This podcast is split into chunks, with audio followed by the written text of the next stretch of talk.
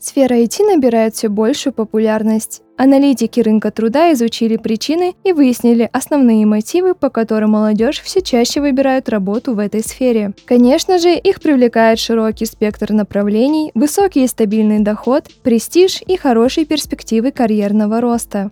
Сегодня мы расскажем, как успешно пройти собеседование в IT-компанию и поделимся главными правилами. Вы слушаете подкаст «Однажды в интернете» от Интерсвязи.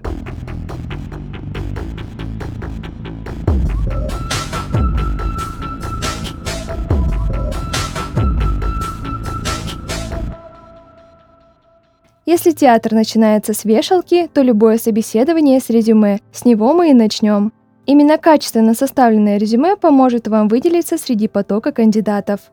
При его составлении нужно придерживаться двух принципов – четкость и правдивость. Постарайтесь сделать резюме читабельным и включите в него действительно важную информацию. Попробуйте конкретизировать достижения и написать их в стиле «придумал», «разработал», «результат». Так рекрутер точно заметит ценность проделанной работы. Что касается правдивости, указывайте материалы и технологии, с которыми вы действительно работали. Сэкономьте время себе и рекрутеру. В ходе дальнейшего сотрудничества пробелы в ваших липовых знаниях рано или поздно всплывут.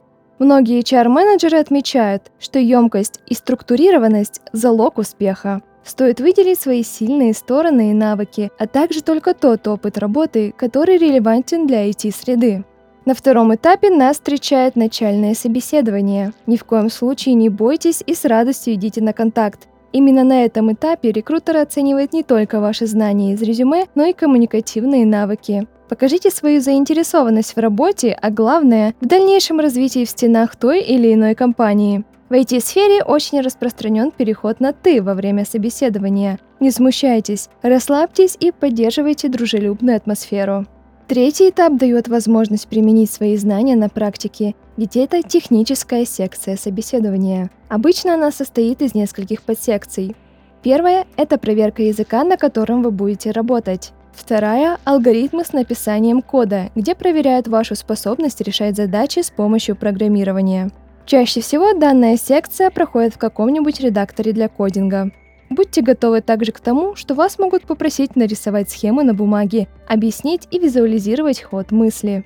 Ну и, конечно, не забудьте про софт-скиллы, ведь чаще всего на данном этапе рекрутер подробно спрашивает, что именно вы делаете на экране компьютера и как к этому пришли. А теперь подробнее о подсекциях. В первой кандидат разбирается с языками и платформами, на которых ведется разработка. Будьте готовы к тому, что вам предложат написать код, который не только будет работать, но и подчеркнет особенности языка, на котором вы пишете. В теоретической части чаще всего спрашивают о моделях памяти, реализации типовых задач, известных фреймворках и, конечно, о примитивах. Во второй подсекции вас просят придумать решение, объяснить его и написать оптимизированный код. Во время прохождения алгоритмической секции лучше проговаривать все варианты, которые только придут к вам в голову. Бывают случаи, когда кандидаты придумывают нужное решение, но сомневаются в его оптимальности. Ну и, наконец, четвертый этап – это собеседование с командой или тим-лидом. Каждая компания практикует этап по-разному. Где-то команды выбирают кандидата, где-то наоборот. Здесь не проверяют ничего, кроме ваших софт-скиллов. Покажите себя, знакомьтесь и общайтесь. Не стесняйтесь задавать вопросы и интересоваться спецификой процессов внутри компании. Это ваш шанс точно понять, хотите вы здесь работать или нет. В заключение выделим главные правила, которые стоит запомнить. Во-первых, не знаем ответ на вопрос, говорим об этом прямо. Да, вам это не знакомо, однако вы с радостью восполните это дальнейшими знаниями. Во-вторых, ни в коем случае не врем. Из ваших слов формируются ожидания, а значит обманом вы подводите не только себя, но и компанию. В-третьих, никакого негатива. Не стоит рассказывать, какой ваш предыдущий руководитель тиран и как вы с ним ссорились, даже если это чистая правда. Можно кратко обмолвиться о разногласиях, но без подробностей и эмоциональной окраски. И, конечно, как бы то ни было смешно, не списывайте – если вы что-то забыли, лучше прямо сообщите о своих намерениях уточнить это в записях или в интернете. Не забывайте, что собеседование – это не стопроцентное попадание в компанию, а опыт, который не стыдно переживать снова и снова. Гораздо важнее мечтать пригодиться той или иной компании, а не просто понравиться рекрутеру.